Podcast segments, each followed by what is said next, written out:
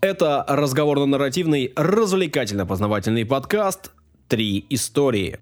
Сегодня мы поговорим о человеке и пароходе, о стокгольмском синдроме и о бесстрашных нарушителях табу. У микрофонов Данил Антоненков, Лена Гущина и Александр Онищук. И мы все вместе вам расскажем три истории сегодня. Так называется наш подкаст, и такова суть нашего подкаста. Таковы мы есть. Да. Да. И другими быть не хотим. Mm-mm. Отбивочку, пожалуйста. История о стокгольмском синдроме. Ну, все слышали. Да. Такое словосочетание. И примерно вы представляете, что это такое. Но, естественно, у нас э, в подкасте мы рассказываем подробности, о которых вы, скорее всего, не знали. Душные а, подробности. А именно... Э, да нет, весело. А, а, как он возник? Ну? сорок девять лет назад. двадцать восьмого августа тысяча девятьсот семьдесят третьего года угу. в столице Швеции, Стокгольме, завершилась полицейская операция по освобождению заложников. Угу. Собственно, по результатам этой операции возник термин в криминалистике «стокгольмский синдром». Угу. Давайте разбираться. Давайте о самом событии поговорим. Да. Утром двадцать третьего августа в банк э, в центре э, столицы вошел тридцатидвухлетний Ян Эрик Ульсон. Он до этого отбывал наказание в тюрьме, где познакомился э, с дружком, преступником Кларком Улофссоном. Сейчас будут шведские фамилии, Саша, соберись. После своего освобождения э, вот этот Ульсон буквально еще за две недели до описываемых э, мной событиях предпринял э, неудачную попытку организовать побег Улофссона. Видимо, ну, сдружились, либо что-то ему тот обещал. Теперь же, то есть проходит две недели, человек из тюрьмы не освободил его, решил пойти другим путем. Mm. Он зашел в банк, достал пистолет, выстрелил в воздух и прокричал: «Вечеринка начинается!» Ю-ху! Как в импровизации на ТНТ, да? Примерно так. Немедленно прибыла полиция. Двое сотрудников, значит, попытались обезвредить преступника. Он открыл огонь, то есть был не из э, трусов, как говорится. Ранил тех, ну и все. Получается, дело серьезное. Обложили его, как говорится, со всех сторон. Он приказал, вот этот Ульсон, ну, с подробностями. Да. Потому что с стокгольмским синдромом так все знают. Давайте вот подробности. Да. Приказал э, одному из полицейских, которого э, ранил, сесть на стул и что-нибудь спеть. Да. Да, да, вот эта вечеринка же начинается. Это ж не, не пустые слова. Человек с пистолетом был серьезен. Тот запел песню «Одинокий, одинокий ковбой». То есть даже такие подробности. Блин. Я не знаю, что это за песня, но... А вот что он... не Абу? Не патриотичная, может быть. Но один из оказавшихся в зале клиентов банка, пожилой человек, старик, заявил бандиту, что не, не позволит устраивать из ограбления банка спектакль. Мол, прекратите это, что это... Грабишь, вот грабь. Да, занимайся своим делом. Вот какие люди серьезные были раньше. И неожиданно требование было выполнено. Значит, э, этот Ульсон, я тебе говорю, веселая история. Ульсон отпустил и полицейского, и этого старика. И тот э, полицейский... Ты поешь видимо... плохо, а ты такой храбрый, валите-ка оба. Вот, и ушли напивая, видимо.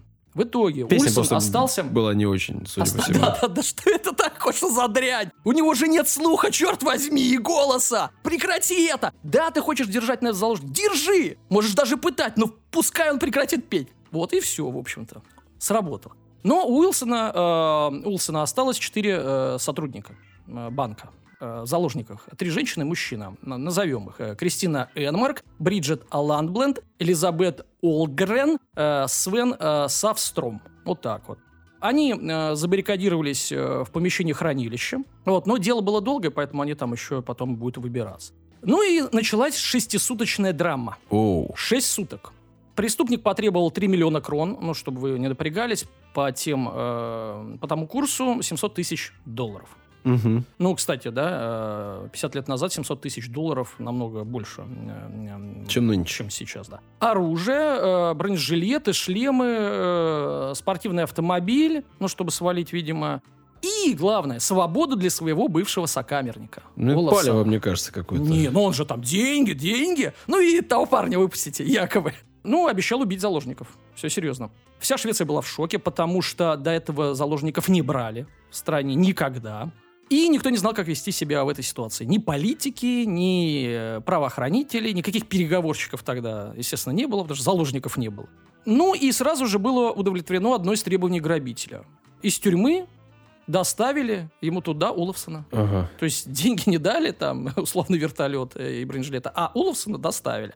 Правда, с ним поработали психологи и, э, ну, как говорится, его накачали, чтобы он не усложнял ситуацию. Потому что науськали, науськали, да. Да, науськали, чтобы там, ну, угомонить своего человека, тогда будет все хорошо. Тогда и тебя к медали, и срок скостим, если ты поможешь решить ситуацию. Ну, люди умеют так делать. С остальными требованиями э, временили. На штурм полиция не решалась, потому что они пришли к заключению, что человек серьезный. Ну, расстреляет уже по полицейским, ну, извините. Премьер-министру Улафу Пальме пришлось лично вести телефонные переговоры. Так как не все требования Ульсона были удовлетворены, как мы э, отметили, он стал угрожать заложникам э, и обещал в случае штурма всех повесить. Повесить? Угу. Чтобы э, показать, что это не пустые угрозы, он стал душить одну из заложниц э, прямо во время переговоров. Ну, чтобы она хрипела в трубку. Угу. Чтобы это было все серьезно. Однако через два э, дня отношения между грабителями и заложниками изменились. А именно, улучшились. Заложники-преступники э, мило общались, играли в крестики-нолики. Захваченные пленники вдруг начали критиковать полицию, требовать прекратить э, усилия для их освобождения. Одна из заложниц, а именно Кристина Энмарк... Э, Которую душили? Вот неизвестно. Кого душили, непонятно. После напряженных переговоров э, позвонила премьер-министру и заявила, что заложники ничуть не боятся преступника, а наоборот, им симпатизируют. Требуют немедленно выполнить их, их требования и всех от, отпустить. Цитата, Саша, как ты любишь. «Я разочарована в вас», ага. э, сообщает Кристина. Но очарована ими. Пальме. «Вы сидите и торгуете э, нашей жизнью. Дайте мне и денег. Грабителю деньги и два пистолета, как они требуют, и мы уедем. Я этого хочу, я им доверяю, организуйте это, и все будет закончено. Или приходите сюда и замените нас на себя, раз вы такие. А пока спасибо за вашу помощь». Вот так вот. Может, просто... Целую. Может, мужик просто симпатичный был, понравился. Будем разбираться. Уилсон решил продемонстрировать решительность и намеревался ранить одного из заложников. Не убить, а ранить. И заложницы... Я напоминаю, там были три женщины, один мужчина. Да. И заложницы... в едином порыве выбрали. выбрали мужчину для этой роли. Они убеждали его в том, что он серьезно не пострадает, но поможет ситуации, ну что, да-да. доказать, да? Ускорить, как бы. Какие? Заметьте, не я это сказал. В дальнейшем, уже после освобождения, когда, ну, допрашивали уже заложников, ну, узнавали, вот этот мужчина, его звали э, Савстром, он сказал, что ему даже было в какой-то мере приятно, что Уилсон его выбрал, уже мол, не, отметил. Уже не заложники, а наложники, я бы сказал. Mm, да, в какой-то степени. Но обошлось э, без э, членовредительства. В конце концов, двадцать восьмого августа, то есть они пять дней там, да, шесть, шесть э, тусовали. Полицейские э, при помощи газовой атаки э, взяли штурмом помещение э, двух этих... перцев э, взяли в плен, ну, не в плен, точнее, все, арестовали. Заложники были освобождены. Э, освобожденные заложники заявили, э, что куда больше э, все время э, они это боялись именно штурма. Ну, потому что при штурме начнется пальба, конечно. Впоследствии между э, заложниками и их э, захватчиками сохранились теплые отношения. По некоторым данным, э, четверка даже наняла адвоката для э, вот этого Уилсона и Улофсона. Одному из них, Кларку Улофссону, это того, кого освобождали из тюрьмы, удалось избежать наказания, потому что он доказал, что хотел э, угомонить нервного дружка, и он это не подстраивал. Но э, срок не скостили.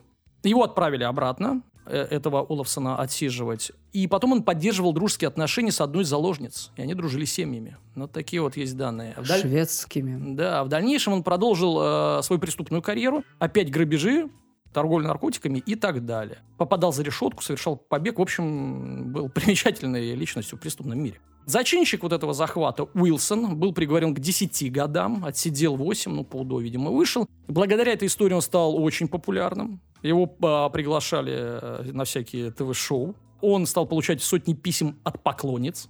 В тюрьме еще. Ну, девочкам же нравится, конечно, хулиган такой. Ну, видимо, красивый. Надо Она посмотреть значит... фотку. Мы, мы, мы найдем фотку, да, если... обязательно. обязательно вывесим Просто ее. Хулиган. И уже хорошо. Даня, вот ты говоришь, что красота не обязательно. Тебя Лена говорит, обязательно. А ты споришь с женщиной. Зачем? Ну, чтобы быть прям а фанатом-то как? Как по-другому, Саш, не спорить. Вот значит, гру- группа «На-на» состояла бы из уродов. Разве там бабы бы писались кипятком? Ну, то что? Как ты себе его представляешь, симпатичного захватчика? Опиши быстро, в двух словах. Ну, Дэвид Бекхэм угу. с пистолетом. Угу. Вместо меча. Угу.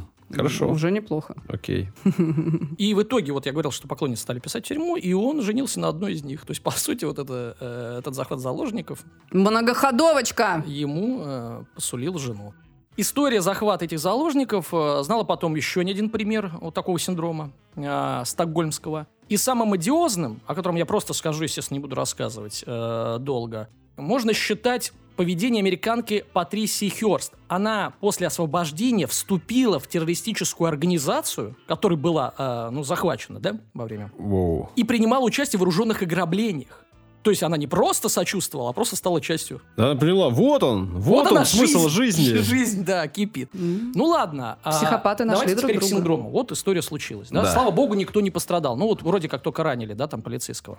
Теперь к синдрому. В психологии стокгольмский синдром э, рассматривают как э, парадоксальный э, психологический феномен, проявляющийся в том, что заложники начинают выражать сочувствие и положительные чувства по отношению к своим похитителям. Это понятно. Иррациональные чувства э, возникают из-за ошибочного истолкования э, заложниками ситуации. Приписывают э, некие акты доброты. Ученые полагают, что стокгольмский синдром является не психическим расстройством, то есть люди не больные, а скорее нормальной реакцией человека на ненормальные обстоятельства. Адаптация. Да. Оно сильно травмирует э, психику, вот это событие.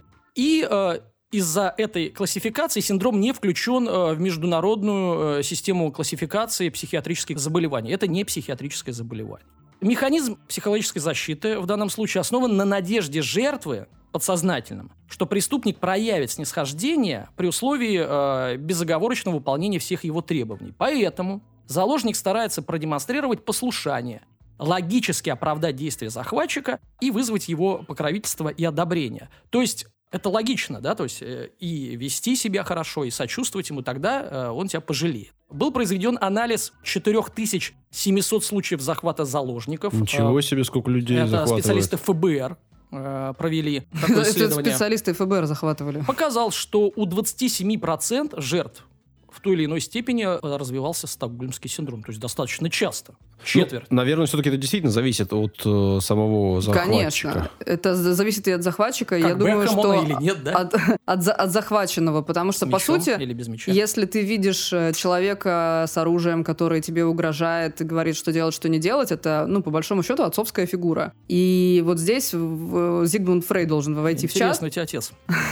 Ну да. С пистолетом бегал. Смотри, я думаю, что в семьях Спальня. Я думаю, что в, вот в таких э, семьях не очень благополучных, я а думаю, может, что... наоборот, им не хватало вот этим девушкам а, фигуры сильного отца. И они тут же влюблялись, понимаешь? У них отец был тряпка, а тут такой с пистолетом. Ну, в любом случае, это... Все же объяснить можно. Как-то психологи... все зависит именно от личной истории, потому что, ну, не знаю, мне кажется, если у тебя все нормально, ты, у тебя есть понимание, кто ты, что ты и кто люди вокруг, у тебя не будет такого, что «Ой, божечки, это он хороший, он меня любит, он меня не сделает плохого». Ну, ну поэтому и четверть. Ну, ну, подождите, да, да, но да. все-таки четверть – это много. Мы да. говорим о большом явлении. Да. Это не один процент, не какая-то погрешность. А ты думаешь, у нас много счастливых семей и, вообще в мире? И адекватных вообще. Да мы все больные. Чего ж там. Ну ладно, давайте к синдрому. Чаще всего ученые, да, исследование вот это да, показало, что синдром возникает, когда заложники э, находятся с террористами в длительном контакте. Примерно три-четыре дня достаточно. Потом фактор времени теряет значение. Условно, если он не развился в течение трех-четырех дней, то и вряд ли разовьется, если даже месяц там будете сидеть и делить, как говорится, туалет. Стокгольмский синдром относится к числу труднопреодолимых и действует довольно долго, как мы видим, даже после э, захвата. Психологический механизм синдрома стоит в том, что под воздействием сильного шока, долгого пребывания в плену, э, заложник, пытаясь справиться с чувством ужаса и гнева, и не имеет возможности выразить это все, э, начинает толковать э, действия агрессора в пользу себя. То есть он вынужден, иначе это какая-то просто безумная ситуация. Он бежит от этой безумной ситуации и все это для себя объясняет. Жертва ближе узнает преступника, начинает испытывать привязанность к нему. Этот комплекс переживаний создает у жертвы иллюзию безопасности, в принципе. Значит, что можно еще сказать? Автором непосредственно термина вот этого, стокгольмский синдром, является известный шведский криминалист э, Нилс э, Бейерт. Э, он оказывал помощь полиции вот, во время э, той ситуации в семьдесят третьем году и э, ввел термин в обиход после анализа ситуации. То есть сразу же он возник. Сам же механизм вот этой защиты был впервые описан Анной Фрейд за тридцать семь лет до э, непосредственно вот этого явления. То есть в тридцать шестом году он получил название «Идентификация с агрессором». И э, вот стокгольмский синдром отражает травматическую связь, возникающую между жертвой и агрессором. То есть все уже описано было до. А сам э, термин возник после этого случая. Три есть э, фазы у синдрома. Первое. У заложников развиваются положительные чувства по отношению к своим похитителям. Первая фаза. Вторая. У заложников возникают негативные чувства по отношению к властям. Он нормальный чувак, а вы что-то ведете себя как-то вообще неправильно. Ну, оставьте нас спокойно. Вертолет не даете денег, и вообще все из-за вас. Поменяйтесь местами, ну да, вот это да. все, да. А третья стадия, есть еще третья. У захвативших заложников преступников развиваются положительные эмоции по отношению к э, заложникам. То есть уже террористы. Так видишь, как все логично. Если ты хорошо к человеку, то человек к тебе хорошо начинает относиться. Вот. И любопытно следующее. Смотрите. В ведении переговоров при захвате заложников одной из э, задач сотрудников э, э, правоохранительных органов является поощрение развития у заложников первых двух фаз. Чтобы третья настала у Именно. того. Именно. Чтобы, ну, ускорить процесс. Да-да-да. И тогда уже можно, основываясь на этой третьей фазе... Их осво... поженить. Освободить. Потому что он не будет стрелять в заложников уже, если у него ну. теплые чувства развились к ним. Значит, удивительно, да? Да. То есть, Об казалось... этом я не слышал, ну, не знал. То есть, это не на поверхности. Казалось бы, не надо любить террористов, зачем вы это делаете? Нет, они ускоряют это для того, чтобы э, у того возникла третья, третья фаза. Круто. Наверное, только в, уни- в университетах учат. Ну, ну вот в этих и, специальных. А теперь и мы. Теперь мы знаем, теперь вы знаете, ребята. Ну и последнее скажу, что э, синдром вот этот, э, стокгольмский, можно часто наблюдать и в обычной жизни, а не только в эпизодах да, преступного насилия. Взаимодействие слабых и сильных, от которых зависят слабые, такие ситуации, это, это не только, ну, понятное дело, семья, да, все про семью сказали, но это бывает и руководители на работе, преподаватели какие-то. И, соответственно, эта ситуация провоцирует стокгольмский синдром. Казалось бы, ни заложников, ни террористов. И люди удивляются, а что ты к руководителю хорошо относишься, он тебя гнобит, да. А вот, вот такой вот механизм психологической защиты. Будешь любить своего руководителя, и он тебя полюбит, и премию тебя выпишет. Возможно. Слушайте. Может не дойти до третьей фазы. Я смотрела документальный сериал, называется «Аферисты». Если кто-то смотрел, дорогие слушатели, напишите об этом в комментариях. И там э, была серия про женщину, прям махровую такую аферистку, которая, ну, деньги из людей выкачивала. И вот что самое интересное, показывают суд. У нее там уже пятьсот тысяч эпизодов, там, ну, все уже, вот, ну, виновата с ног до головы. Как Амбер Хёрд. Ну, нет, там больше споров было у, у них с Джонни Деппом, а там прям, ну, видно, что женщина... аферистка просто мирового масштаба. И вот показывают ее жертву, и она все равно ее жалеет. Она говорит, ну что же вы, такая женщина хорошая. Она говорит, ну неужели вы думаете, что если бы меня не арестовали, я бы вам ваши деньги не вернула? Она, конечно, конечно, вернула бы. Я вот просто на это смотрю и думаю, боже мой. Вот. Ну, вот. А как это еще классик сказал там, обманываться несложно, я сам обманываться рад. Там по другой ситуации, но здесь тоже подходит. Уместно. Вспомните Вполне. эту цитату. Рубрика «Комментарии». Их сегодня нет. Какая чертова рубрика. Да, сегодня удивительная рубрика, потому что комментариев нет. Но что это значит? Это значит, ну-ка, ну-ка быстро пишите. Когда на человека не действует пряник, нужен кнут, Саш. Да, нужен ребята, кнут. ребята. Ну-ка, гаркни на них. Ребята. Ну. Если не напишите комментарий, я выложу свои голые фотки. Вот это, ребята, серьезные угрозы. Давайте-ка, соберитесь. Но вы можете не только отправлять комментарии, можете нас отблагодарить некой денежной суммой. Кстати говоря, э, ну, мы записываем... Все, Лена просто раздевается уже. Да-да-да. И попадаем сразу же мы, ребята. Вот вы не, не оставляете, а нам достается. Мы э, записываемся чуть заранее. Однако я могу сказать, что на прошлой неделе, вот с момента записи, к нам поступило несколько донатов. Так. Спасибо, ребята, тем, кто закинул нам немножко деньжат. Мы Кто-то... поели. Угу, наконец-то. Сейчас сытый, довольный. Кстати, творец должен быть голодным. Возможно, истории будут плохие. Ну, у меня, кстати, там есть про это немного. Да? Ну, вообще-то, мне, если честно, кроме вот донатов, да, которые ежемесячно Саша продвигает на Бусти, да. мне больше нравится история с единовременными платежами. Да просто, просто на карту мне ле- переводить. Легче. Ну, для людей легче психологически и физически по ку ар коду. Да. да. Отсканировал, перевел. Ну, допустим, пускай сегодня это будет э, небольшая пачка творога. Сколько стоит? Ну, пускай сорок рублей. Это что за творог у тебя такой же? сорок рублей-то, алло. Я тебе сегодня творог покупал, Данил. Сколько? Перед записью. По-моему, сто пятьдесят. Хорошо, полпачки. Ну, так это тоже не сорок. семьдесят пять рублей, ребят. Это какой-то... Повышаем цены. Это творогосодержащий продукт. Представляете? Полпачки творога. Давайте, ждем.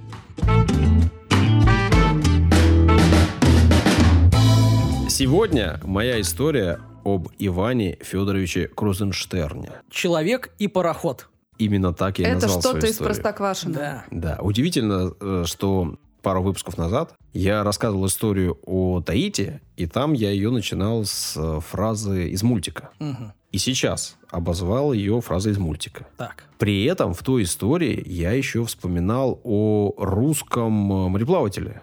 Угу. Российском. Отто Коцебу. Да, мы запомнили это славянское имя. Да. Так поразило меня то, что при подготовке к этой истории, а Крузенштерн я хотел рассказать достаточно давно, я выяснил, что Отто Коцебу имеет отношение к Крузенштерну непосредственно. Я тебе даже больше скажу, когда ты рассказывал о Таити и говорил, что наш мореплаватель, я, у меня в голове Крузенштерн, а ты там Коцебу. А нет, Коцебу. У Коцебу мать умерла очень рано, и его мачехой была родная сестра Крузенштерна. Такие вот пересечения. Это меня поразило все, навело мысли о том, что нужно делать историю прямо сейчас, и вот я вам ее расскажу. Для начала, как это часто бывает в моих историях, стоит разобраться с именем Крузенштерна. Да. Да. Моего главного героя, как я сказал, зовут Иван Федорович. Да, что с, с именем Иван не так? Расскажи. Да, ну, во-первых, его папу не звали Федором. Угу. Да. А во-вторых, и его самого при рождении Иваном не назвали. Угу. Он был Йохан? Родился будущий мореплаватель, адмирал, почетный член Петербургской академии наук, член-корреспондент Парижской академии наук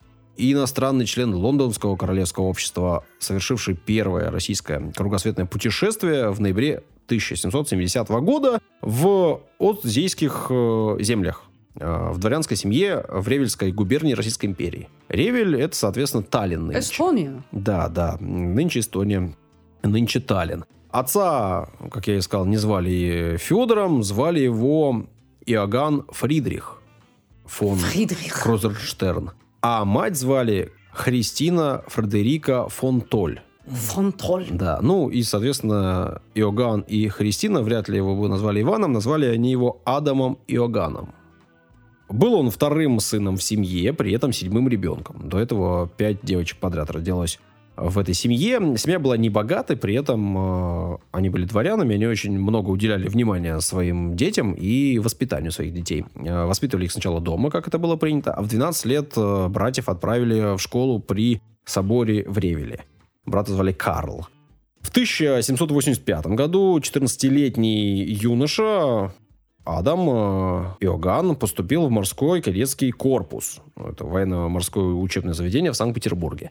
Вообще, это было не очень принято для остзейских дворян поступать на военную службу в морской флот. Но родители, может быть, настояли, может быть, сам хотел, доподлинно неизвестно. На момент поступления он был старше всех остальных в этом учебном заведении. При этом он не слишком хорошо говорил по-русски, достаточно ломаным языком обладал, но знал хорошо английский и немецкий языки. Вообще учился прилежно, постигал знания. Однако не довелось ему отучиться шесть лет, положенных в учебном заведении. Спустя три с половиной года началась война. И в мае тысяча семьсот семьдесят восьмого года, после того, как мы начали воевать с Турцией, а после еще и подключилась Швеция на Балтике, всех кадетов его возраста, во-первых, сначала посвятили в гардемарины. Не вешать нос! Да.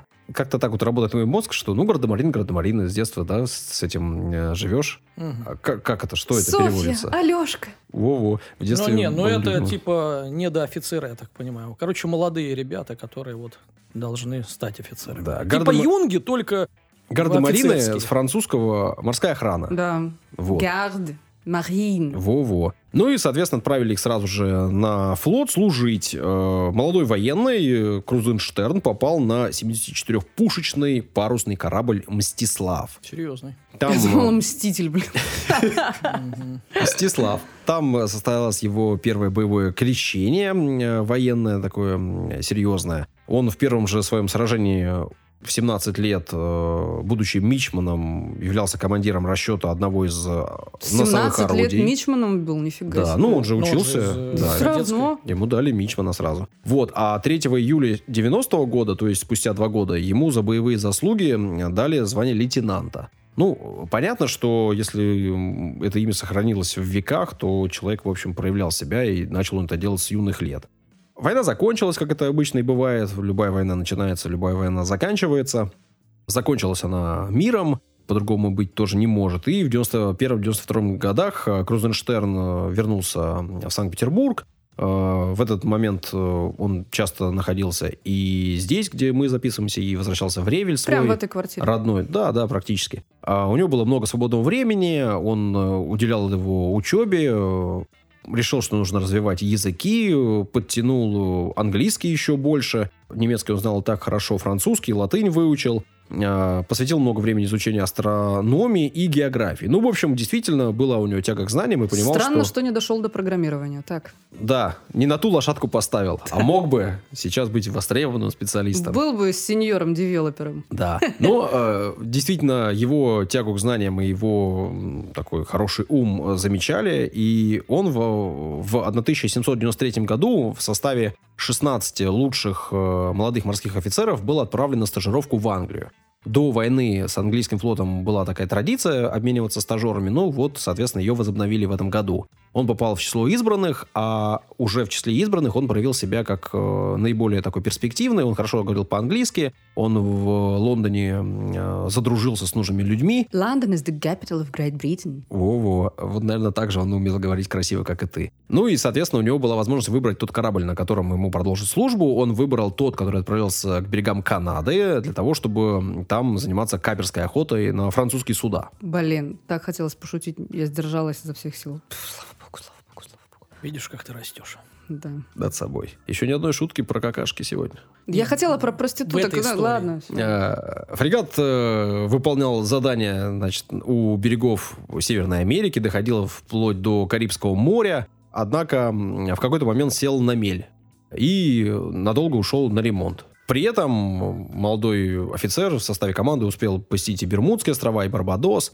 А пока корабль стоял на ремонте, он еще и по США успел поездить, в Нью-Йорк заглянул. Есть сведения, что он даже с президентом пересекался в США, но эти сведения не подтверждены как-то сильно в большом количестве источников, лишь в одном. То есть Поэтому... ты звонил, узнавал, не подтвердилось? Ну, да, да, да. Байден да. просто не помнит уже. В тысяча семьсот девяносто седьмом году Крузенштерн нанялся в конвой Ост-Индийской компании, доплыл до Кейптауна, оттуда добрался уже в девяносто восьмом году до Калькутты, побывал в многих городах Индии, провел там достаточно много времени, побывал в Китае. Ну, в общем... Посмотрел жизнь, послужил на разных судах, кораблях военных. И в девяносто девятом году, тысяча семьсот, на торговом судне Великобритании вернулся в Россию. Здесь продолжил службу, все так же находился в Санкт-Петербурге и в Ревеле. Был у него какой-то момент сомнения в это время. Он думал, может быть, закончить службу и стать учителем географии. Ничего себе. В школе, в которой сам обучался. Но... Прикиньте такого учителя вот географии.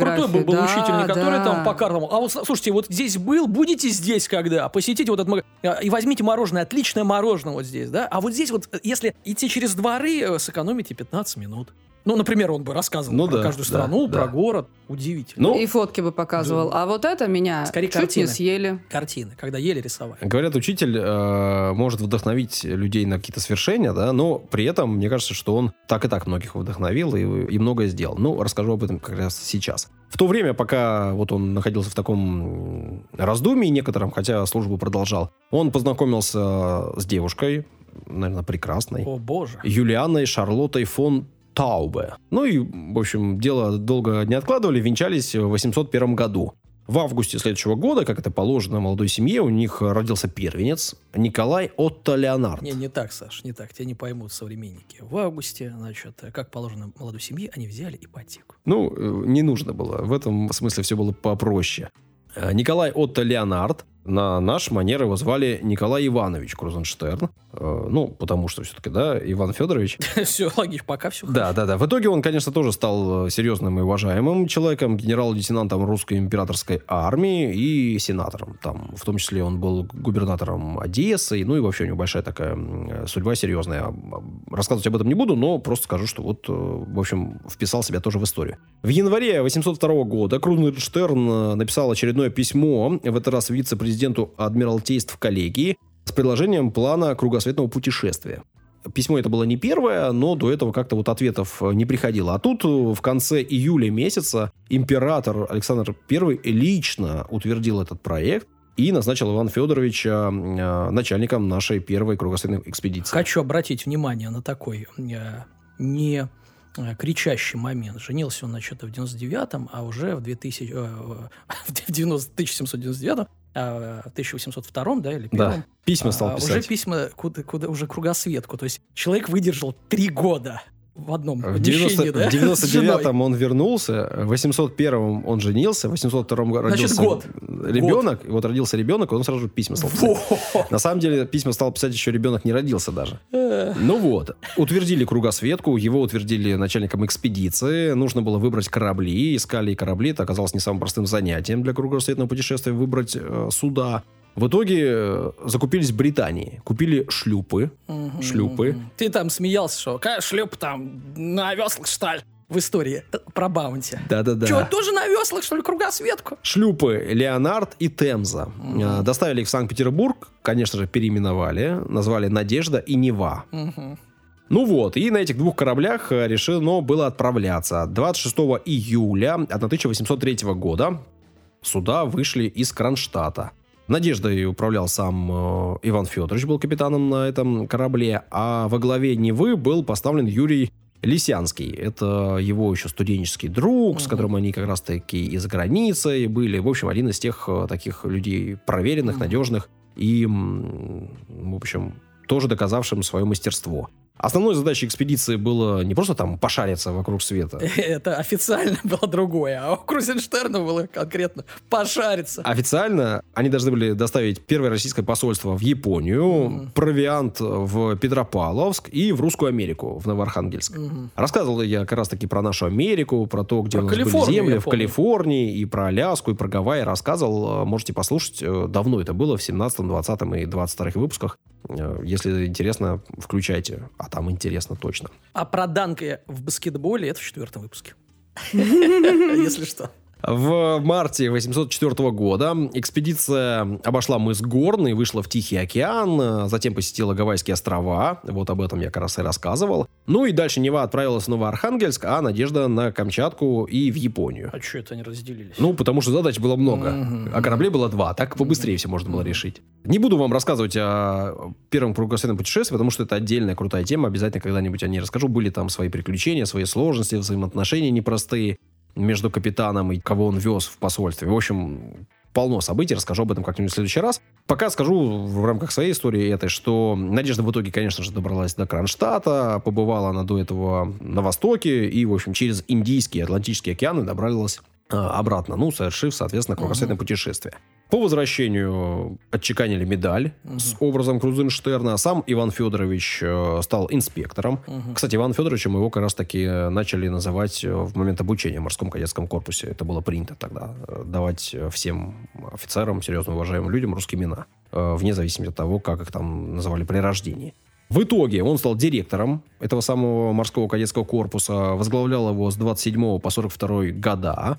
Много полезного сделал и важного. Например, он э, за годы руководства этим учебным заведением отменил э, телесные наказания, организовал офицерские классы, это, соответственно, курсы повышения квалификации для офицеров, начертательную геометрию ввел в курс, химию, создал библиотеку, музей. Ну, в общем, действительно, много всякого разного сделал. Молодец. Да. А... Помимо этого, он настоял на продолжении кругосветных путешествий и выбрал... Еще хочу, пожалуйста. Не-не-не, он других отправлял. Вот выбрал для руководства экспедицией Отто Евстафьевича Коцебу. Ну, у кого там тоже, кто женился и Отто Евстафьевич завел. Понятно, что не звали его Отто Евстафьевич, звали его Оттон Августович.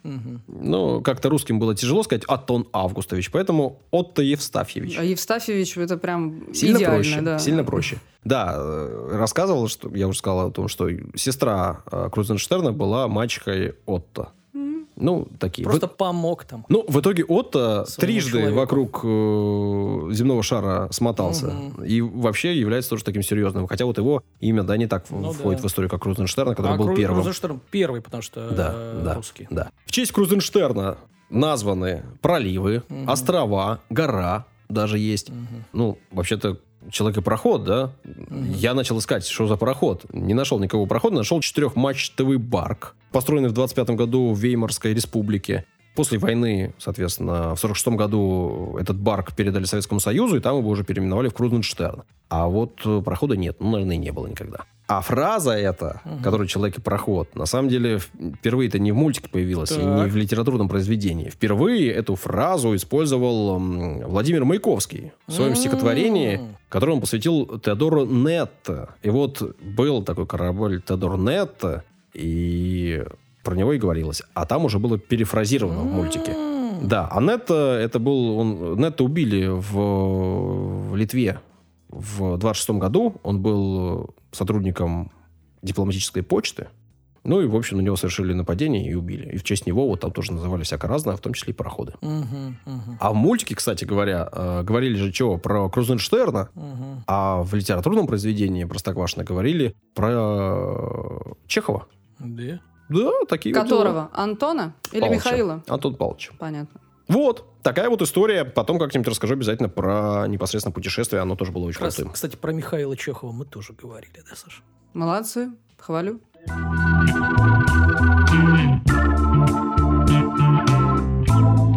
А какие ассоциации у вас вызывает Индия? Индия? Да. Ну, грязь, антисанитария, а... Ну, это отвратительно. Это все равно, что э, вот мы там на американцев, э, Запад, ой, там балалайка, медведь, водка. Это, примерно, то же самое. У меня ассоциации специи, Маугли, э, что там еще, какие-нибудь Тадж-махалы или это не там. Ну, неважно, там. Что-то, что-то такое. Ну, конечно, поезда эти безумные, вот, э, джунгли. Хватит вот это. Все мы знаем, что инг, ганг, все это, касты, неприкасаемые, бедность. Во-во, не, теплее, не, теплее, хватит, теплее. хватит. Специи и Маугли, все. Да, понятно, что страна огромная, население гигантское. Понятно, что куча водка, богатых людей. Понятно, что куча технологий сейчас. Понятно, что они развиваются. И, и программистов там не, не мало. Hello, а если есть, есть программисты и все остальное, то значит... People in India different. А зато они говорят на английском, в отличие, например, от меня. Так что... Да, пускай коряво, но могут. Да, ну... Саша просто... корявый на русском, может, что? Индия — страна контрастов. Да, просто я для думаю, меня действительно более... грязь — это прям... Я была в Индии, Чистила. подтверждаю все, что вы сказали. Индия достаточно религиозная страна, правда же? Да. Я думаю, все знают, что слово сансара там — это не песня Басты. Угу, угу. Это гораздо важнее. Карма — это не то, о чем пишут в Инстаграме. Это тоже очень важно. В статусах. Да, и сегодня я хотела бы рассказать вам об очень интересной секте. Я бы сказала, о моей любимой секте. Не то чтобы я... Списки сект. Не то чтобы я, я, я, я к ней как-то особенно там пытаюсь в нее войти. Нет. Да, но если соберешься, то только туда, потому что она любимая. А мне кажется, она мужская. Да? Да. Короче, очень... Сейчас с этим нет проблем. Я думаю, в Индии есть. Так, это очень радикальная, очень аскетическая секта. Кто-нибудь из вас практикует аскезу? Я думаю, вряд ли. Посмотри на него, какая аскеза. А, дорогие слушатели, если кто-то из вас практикует аскезу, обязательно напишите об этом в комментариях. Саш, да. Да я аскет вообще, просто по сути. У меня двухкомнатная квартира, а пользуюсь я только одной комнатой. Я максимально аскетичен, понимаешь? Сейчас мы тебя по, по, по, по индуистской шкале проведем. Насколько ты, насколько ты Агхори. Итак, секта называется Агхори или Агхора. Это переводится как, с санскрита, естественно, как бесстрашные или не ужасающиеся. Как я уже сказала, секта радикальная, аскетическая, последователи шиваизма. Кто же такой шиваизм? Это те, кто Шиве поклоняются. А кто такой Шива? Это такой бог индуистский. Злой как черт, а но не черт. О, теология поперла, отлично. Ну, где Шива, там и Кали, в общем. Шива — разрушитель, есть такая штука. Очень, ну, самое первое, наверное, что приходит в голову любому человеку, который хоть что-то про Шиву услышал, это то, что он может танцевать, разрушать, просто разрушать. Но не просто разрушать, типа, все, ломай, круши, а чтобы потом что-то новое появлялось. Он демиург. Угу. Тома Демиург, я думаю, не надо. А объяснить. У него много рук? Или это путаю с кем? Да, у них там у, у всех, всех много, много рук, да. И хоботов там много. Да, ты еще потом посмотри, например, как Кали выглядит. Там вообще на ночь посмотришь, не уснешь. Лучше вообще. Ганеш, Саш, набери. У Ганеша классный. В общем, секта эта, как вы понимаете, имеет чрезвычайно скандальную репутацию, потому что многие индуисты считают, что это вообще не индуизм какой-то, черт знает что. А все потому, что товарищи Агхори нарушают все мыслимые и немыслимые табу. В отличие от других садху, ну то есть от аскетов, вот этих вот дедушек, которые что-то ходят, там молятся, они вообще все презирают. Условности, запреты, ну, нафиг надо. Они, в общем, смотрите, спиртное, пожалуйста, наркотики, будьте нате. Легко. Мясо, пожалуйста, проститутки, да, тоже можно. Сквернословие, да. Ритуальный каннибализм регулярно. Человеческие черепа у них вообще уникальная вещь. То есть голову, значит, взял чью-то мертвую, ну, там что-то наждачкой потер, я уж не знаю чем, может, песочком. Сделал из нее мисочку. Можно потом кушать из нее. А это такая штука, называется потом капала. Что еще? Медитируют на местах захоронений и местах сожжения трупов. Обтираются... Обтираются. Обтираются уже хорошо. прахом, прахом, вот прахом это, вот мертвых. Хорошо. Ну, смотри, это, прах это что? Это уголь. Уголь это что? Это щелочная среда. Антисептик. С жиром вместе с, с потом с твоим смешивается, получается что? Мыло получается. Mm. Все максимально логично. Суть в том, что для них нет вообще ничего нечистого, потому что, видишь, мыло получается... Мне кажется, что у них какая-то, знаете, такая практическая философия серии «Не можешь победить, возглавь». Ну, то есть, ну, то, чего боятся другие, для них вообще не проблема. Ну, то есть, смерти же многие боятся, и страх смерти один из самых основных во всех э, религиях и, и культурах. А они такие, изи, я пошел сидеть на трупе. У них, кстати, есть такая тоже практика. Сами Агхори уверены, что вот такой путь, это, ну, то есть, нарушение всех вообще норм, правил, изближает их с Шивой. И, собственно, это кратчайшая дорога к достижению духовного просветления и освобождения от уз мирских привязанностей. Это называется в индуизме мокша. Мокша. Да, ладно. Секта это очень малочисленная, как вы понимаете, мало кто на такие подвиги способен. Да, может, она когда-то была многочисленная, но... Сами понимаете. Вообще они когда-то отпочковались от другого, тоже радикального, но стали еще радикальнее течения. Ребят, что-то вы недостаточно радикальны. Да, и они решили, ну, прям... по жести пойти. Соответственно, в том виде, в котором они сейчас существуют, вот именно как уже совсем-совсем уже такие вот радикальные из радикальных, это уже больше ста лет они тусуются так. Проще всего их найти в городе Варанаси на берегу реки Ганг. Я там была, честно говоря, но когда я там была, я не, не знала тогда про них еще, потому что я не индолог, я китаист. А так бы вписалась, конечно. Ну, было бы интересно посмотреть вообще. На огонек заглянуть. Хотя, наверное, они бы меня говном закидали. Я уже говорила, что они обмазаны человеческим пеплом, часто вешают на шее ожерелья из костей. Они не стригутся, у них такие дреды получаются, они потом их так заматывают, заматывают, такой у них тюрбан из волос получается.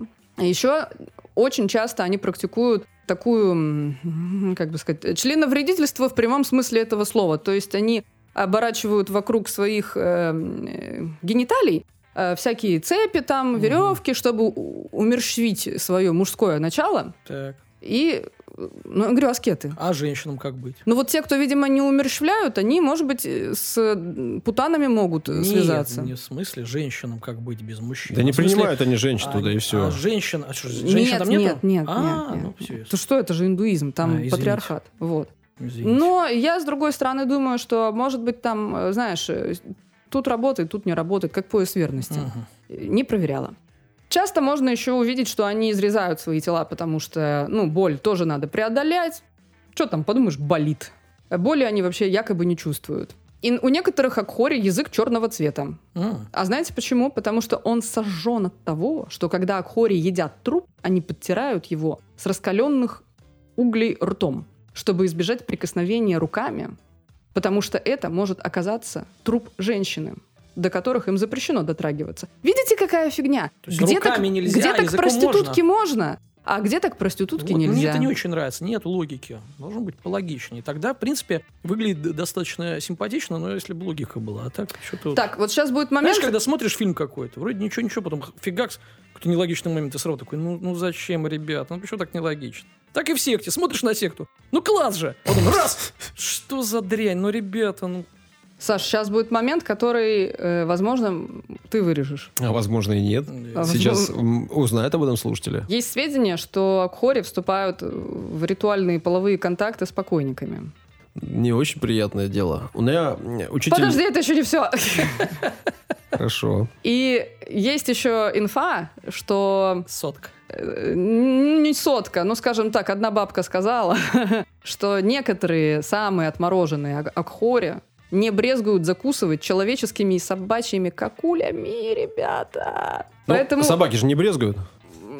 А чем они лучше собак? А чем собаки хуже нас? Возможно, не такая знаю, философия у них. Не знаю. А у меня преподаватель физики в университете очень часто, почему-то на занятиях по физике, на лекциях, рассказывал о том, что Петр Первый тоже не брезговал. Возможно, он был Агхори. Угу. Вот. Ну, есть такая байка, конечно же, очень странная. Но наш учитель физики, преподаватель университетский... Он лично это видел. Он да, же да. физик, а не историк. Че. Так что, видишь, меня, меня не поражают эти факты. Что самое интересное, конечно же, с сектами разными, особенно вот такими одиозными, пытались бороться еще в колониальные времена при английской короне. Но конкретно с этой сектой бесполезно было бороться, потому что, ну, на то они радикальные вообще чуваки. Такие панки, да? Да, да, в них есть что-то такое вот просто... максимально какое-то анархистское бороться. Какое-то, то есть от, от, отречение от всего, какое-то вот, не знаю, даже, даже в слов этом е- В этом есть логика, вот я вижу при, вот, в анархии, вот в таких сектах, ну, по крайней мере, какое идет мышление. А правил слишком много. Есть, конечно, хорошие правила, которые помогают жить, и есть правила, которые помогают порабощать и наоборот, да, то есть или когда ты злоупотребляешь правилами, что тоже есть нехорошо. И люди, когда смотрят на это, вот начинают отказываться, такой протест. Да, поэтому все правила должны быть логичные, и не надо их э, делать там, где они не нужны. Ну вот, э, что еще сказать про них? Их, конечно, боятся, потому что для простого среднестатистического жителя Индии это, ну, лютый трэш вообще, потому что, ну, в принципе, смерть — это не очень приятно. А когда люди сидят на трупах и едят из, из черепов, это, ну, у нас такое... бы в общаге прижились. Да ладно. Шутка. Самый лучший народ. Сам, вообще нормальный район, не верьте. Но в то же время, вот опять смотрите, какой парадокс. С одной стороны, э, люди их боятся, потому что считают чуть ли не сумасшедшими. А с другой стороны, они считаются, ну, чуть ли не святыми, потому что у них... Они выбрали, знаете, как э, в передаче «Умники и умницы» «Красная дорожка». Два Сам... ответа. С... Самый короткий путь к мокше, то есть к просветлению и вообще освобождению от всех этих вот ваших реинкарнаций и сансары. В общем, такие садху. Садху — это же все вот эти вот отшельники, стра... странствующие деды там вот что-то. Ну, они такие ультра-садху. Что Ультрасы. Интересно... С виража. Что интересно, поскольку материальные ценности Агхори презирают, то все дары, полученные от туристов и участников похорон, отдают клинике для больных проказой.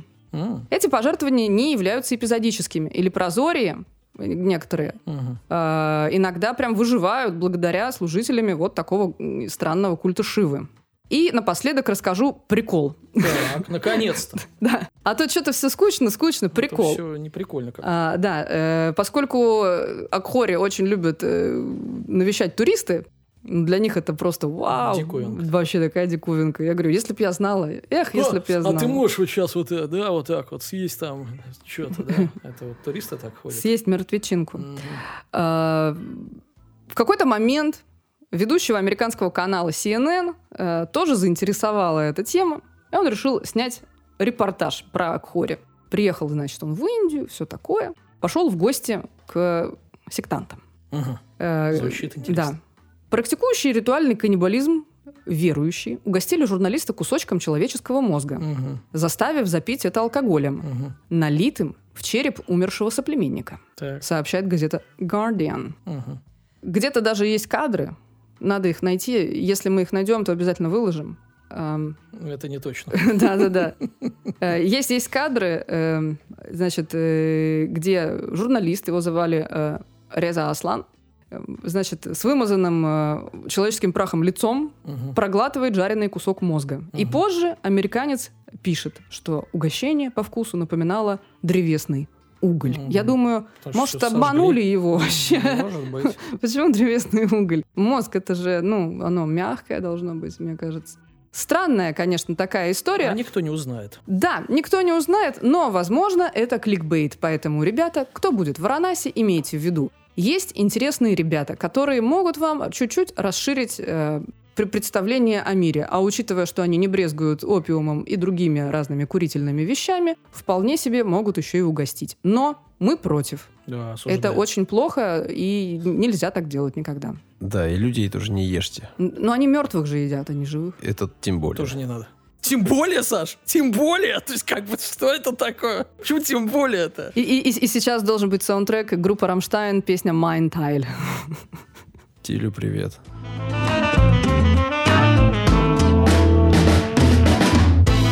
Три истории.